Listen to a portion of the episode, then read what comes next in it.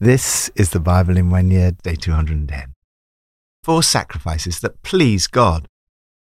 Looking back at my life, I now realize how many sacrifices my parents made out of love for my sister and me. I wish I had appreciated that more at the time. My parents came from a generation that were very familiar with the idea of sacrifice. They both fought in World War II. Many of their contemporaries had sacrificed their lives for their fellow human beings and for their country. The whole idea of making sacrifices, great or small, seems more alien to our generation. The vast majority of biblical references to sacrifice are in the Old Testament. These passages prefigure Jesus' sacrificial death for us on the cross. In the New Testament, almost all the references are about Jesus' sacrifice, the death of Jesus as one perfect and complete sacrifice fulfilling all the Old Testament preparation and prediction. We do not need to make any sacrifices for our sins. Yet, the New Testament tells us that there are four sacrifices you can make that please God. From Psalm 89 If his sons forsake my law and do not follow my statutes, if they violate my decrees and fail to keep my commands, I will punish their sin with the rod, their iniquity with flogging. But I will not take my love from him, nor will I ever betray my faithfulness.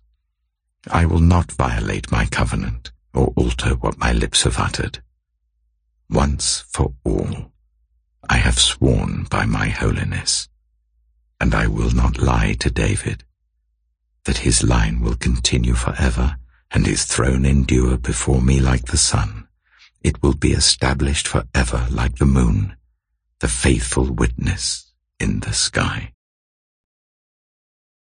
Thank God for the sacrifice of Jesus. God is holy and loving. God loved David. He said, I will not take my love from him. God, in his love, made a covenant with David and his people. It was a covenant of grace but it required a response of obedience to the law. But what would happen if they did not keep the law? If that happened, if his sons forsake my law and do not follow my statutes, if they violate my decrees and fail to keep my commands, a penalty would be required. The New Testament tells us that God came in the person of his Son, Jesus Christ, to take that penalty by offering himself as the sacrifice for sin. Through that sacrifice, God's love and holiness were both fully expressed and satisfied, and you need make no further sacrifice for sin. Thank you, Lord, so much for the sacrifice of Jesus on the cross for me. Thank you that no further sacrifice is required for my sins. New Testament from Romans 11 and 12. Oh, the depths of the riches of the wisdom and knowledge of God!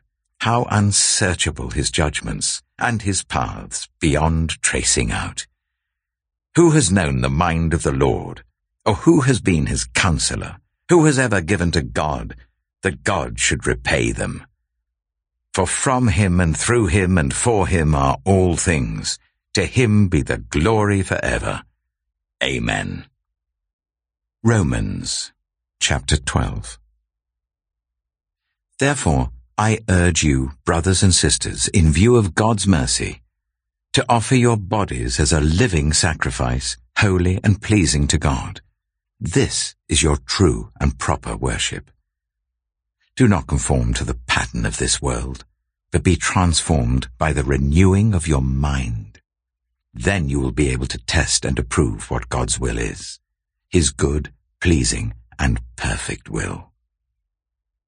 For by the grace given me, I say to every one of you, do not think of yourself more highly than you ought, but rather think of yourself with sober judgment, in accordance with the faith God has distributed to each of you. For just as each of us has one body with many members, and these members do not all have the same function, so in Christ we, though many, form one body, and each member belongs to all the others. We have different gifts according to the grace given to each of us. If your gift is prophesying, then prophesy in accordance with your faith. If it is serving, then serve. If it is teaching, then teach. If it is to encourage, then give encouragement. If it is giving, then give generously. If it is to lead, do it diligently. If it is to show mercy, do it cheerfully. Love must be sincere. Hate what is evil, cling to what is good. Be devoted to one another in love. Honor one another above yourselves. Never be lacking in zeal, but keep your spiritual fervor serving the Lord. Be joyful in hope, patient in affliction, faithful in prayer. Share with the Lord's people who are in need.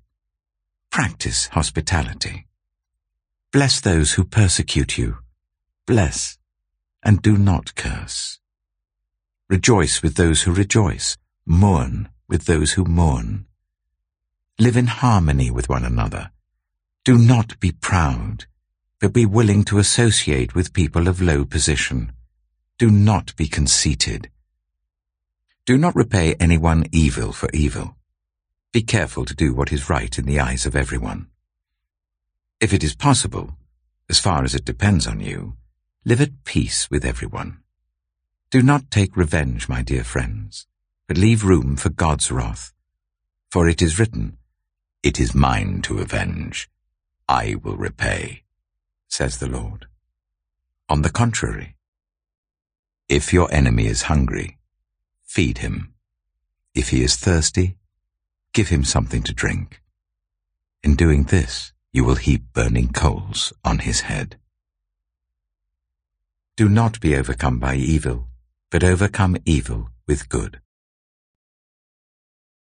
Make sacrifices that please God. In this passage, we see four sacrifices that you can make in response to Jesus' sacrifice for you. First, sacrifice of your lips. The writer of Hebrews says, Through Jesus, therefore, let us continually offer to God a sacrifice of praise, the fruit of lips that confess his name. For with such sacrifices, God is pleased. Much of the first 11 chapters of Romans are about the sacrifice of Jesus for us. Paul, having set out all that God has done for us, responds with a sacrifice of praise. Second, sacrifice of your life. Paul continues, Therefore, I urge you, brothers and sisters, in view of God's mercy, because of all that Jesus has done for us through the sacrifice of himself on the cross, to offer your bodies as living sacrifices, holy and pleasing to God. This is your spiritual act of worship. God wants you to offer all of yourself and all of your lives, your time, ambitions, possessions, ears, mouths, and sexuality, as well as your mind, emotions, and attitudes. Paul's description of a living sacrifice also reminds us that you have to go on offering your life as a sacrifice to God, offering the whole of your life for the whole of your life. As Eugene Peterson translates it in the message, take your everyday, ordinary life, your sleeping, eating, going to work, and walking around life, and place it before God as an offering. In Old Testament times, living sacrifice would be a contradiction in terms. The whole point of the sacrifice was that it was killed Jago Wynne writes, Our act of worship is no longer to bring a sacrifice, but to be one ourselves. We remain living. It is all of us that's being offered. Worship is about what I say with my tongue. It's about what I watch, what I think, where I go with my feet. Third, sacrifice of your loot. Generous giving is another New Testament sacrifice. Paul encourages the sacrifice of generosity in contributing to the needs of others. Share with God's people who are in need. This is another sacrifice the writer of Hebrews says pleases God to share with others. We are even to give generously to our enemies. Our scriptures tell us that if you see your enemy hungry, go buy that person lunch. Or if he's thirsty, get him a drink. Your generosity will surprise him with goodness. Fourth, sacrifice of your love. In this passage, Paul gives many examples of the sacrifice of loving service. The writer of Hebrews says, Do not forget to do good and to share with others with such sacrifices. God is pleased. Doing good means giving up things that are not good. Don't let the world around you squeeze you into its mold. Although God only asks us to give up the bad stuff in our lives, it can feel costly to do so because that stuff is superficially attractive. Repentance is a very positive word, but at the time it may seem sacrificial. Sacrificial love involves allowing God to transform us by a complete change. Our love must be sincere. The Greek word for sincere means without hypocrisy, or literally without play acting, or without a mask. Often relationships in the world are quite superficial. We all put up fronts or masks to protect ourselves. When we see governments doing this, we call it spin. When we do it ourselves, we call it image. We're protecting something. In effect, we are saying, I don't really like what I am inside, so I will pretend I am somebody different. If other people are doing the same, then there are two fronts or masks meeting. The sad result is that the two real people never meet. This is the opposite of sincere love. Sincere love means taking off your mask and daring to reveal who you are. When you know that God loves you as you are, you are set free to take off your mask. This means that there is a completely new depth and authenticity in your relationships. Instead of trying to impress people with our masks, as we reveal who we truly are with all our flaws, we connect through our vulnerabilities.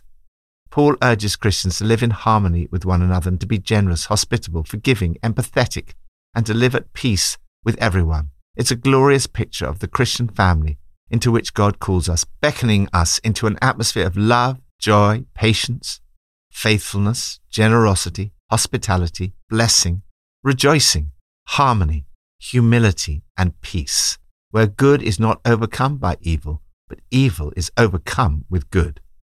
Lord, today I offer you my body as a living sacrifice. I'm available to you. I give everything I have to you again. My life, time, money, ambitions, plans, hopes, and desires. Show me your good, pleasing, and perfect will. Old Testament from 1 Chronicles 6.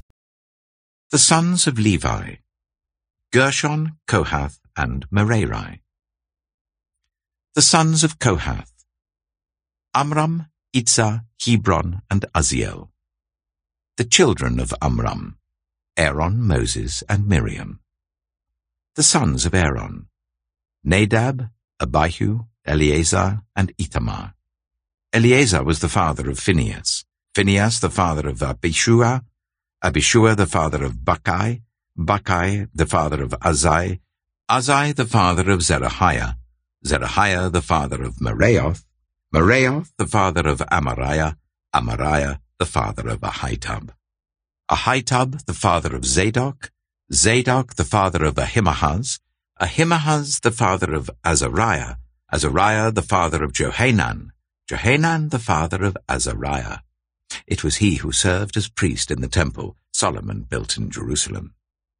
Azariah the father of Amariah, Amariah the father of Ahitub, Ahitub the father of Zadok, Zadok the father of Shallum, Shallum the father of Hilkiah, Hilkiah the father of Azariah, Azariah the father of Seraiah, and Seraiah the father of Jozadak. Jozadak was deported when the Lord sent Judah and Jerusalem into exile by the hand of Nebuchadnezzar. The sons of Levi, Gershon, Kohath, and Merari. These are the names of the sons of Gershon, Libni and Shimei. The sons of Kohath, Amram, Izhar, Hebron, and Uzziel. The sons of Merari, Mahli and Mushi. These are the clans of the Levites listed according to their fathers.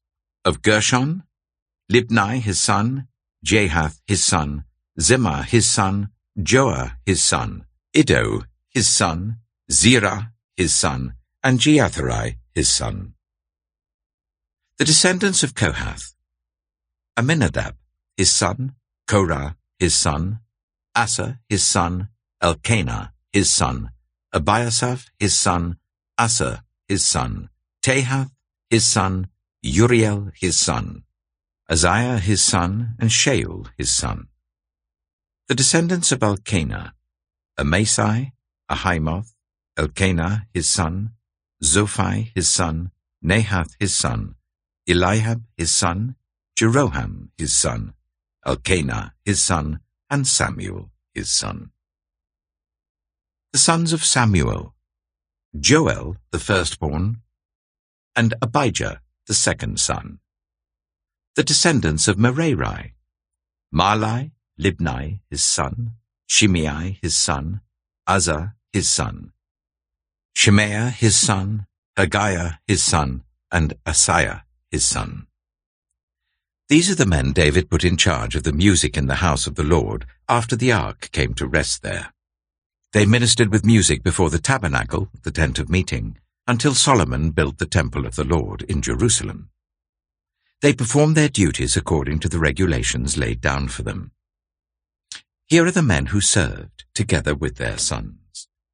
From the Kohathites, Heman, the musician, the son of Joel, the son of Samuel, the son of Elkanah, the son of Jeroham, the son of Eliel, the son of Toah, the son of Zoph, the son of Elkanah, the son of Mahath, the son of Amasai, the son of Elkanah, the son of Joel, the son of Azariah, the son of Zephaniah, the son of Tahath, the son of Assir, the son of Ebiasaph, the son of Korah, the son of Izhar, the son of Kohath, the son of Levi, the son of Israel. And Heman's associate Asaph, who served at his right hand. Asaph, son of Berechiah, the son of Shimeah, the son of Michael, the son of Baasiah, the son of Malchiah, the son of Ethni, the son of Zerah, the son of Adaiah, the son of Ethan, the son of Zimmah, the son of Shimei, the son of Jahath, the son of Gershon, the son of Levi.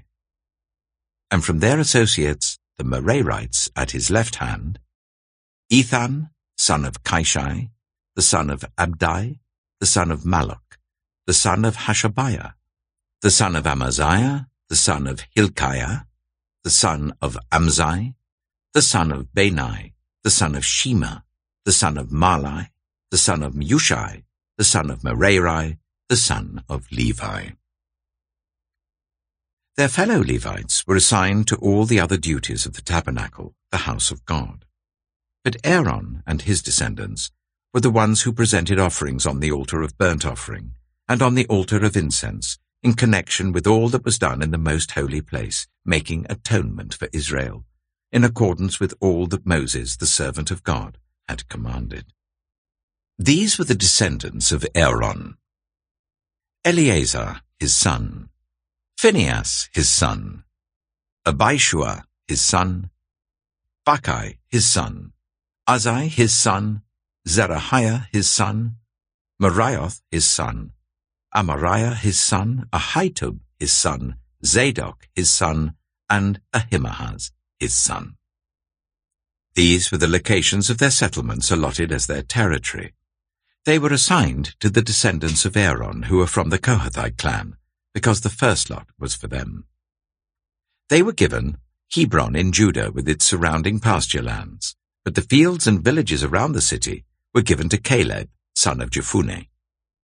So the descendants of Aaron were given Hebron, a city of refuge, and Libnah, Yattah, Eshtemoa, Hilen, Debir, Ashan, Jattir, and Beth Shemesh, together with their pasture lands. And from the tribe of Benjamin they were given Gibeon, Geba, Alameth, and Anathoth, together with their pasture lands. The total number of towns distributed among the Kohathite clans came to thirteen. The rest of Kohath's descendants were allotted ten towns from the clans of half the tribe of Manasseh. The descendants of Gershon, clan by clan, were allotted thirteen towns from the tribes of Issachar, Asher, Naphtali, and from the part of the tribe of Manasseh that is in Bashan. The descendants of Merari, clan by clan, were allotted twelve towns from the tribes of Reuben, Gad, and Zebulun. So the Israelites gave the Levites these towns and their pasture lands. From the tribes of Judah, Simeon, and Benjamin, they allotted the previously named towns. Some of the Kohathite clans were given as their territory towns from the tribe of Ephraim, in the hill country of Ephraim, they were given Shechem, a city of refuge, and Gezer, Jokmeam, Bethhoron, Ajalon, and Gathrimmon, together with their pasture lands.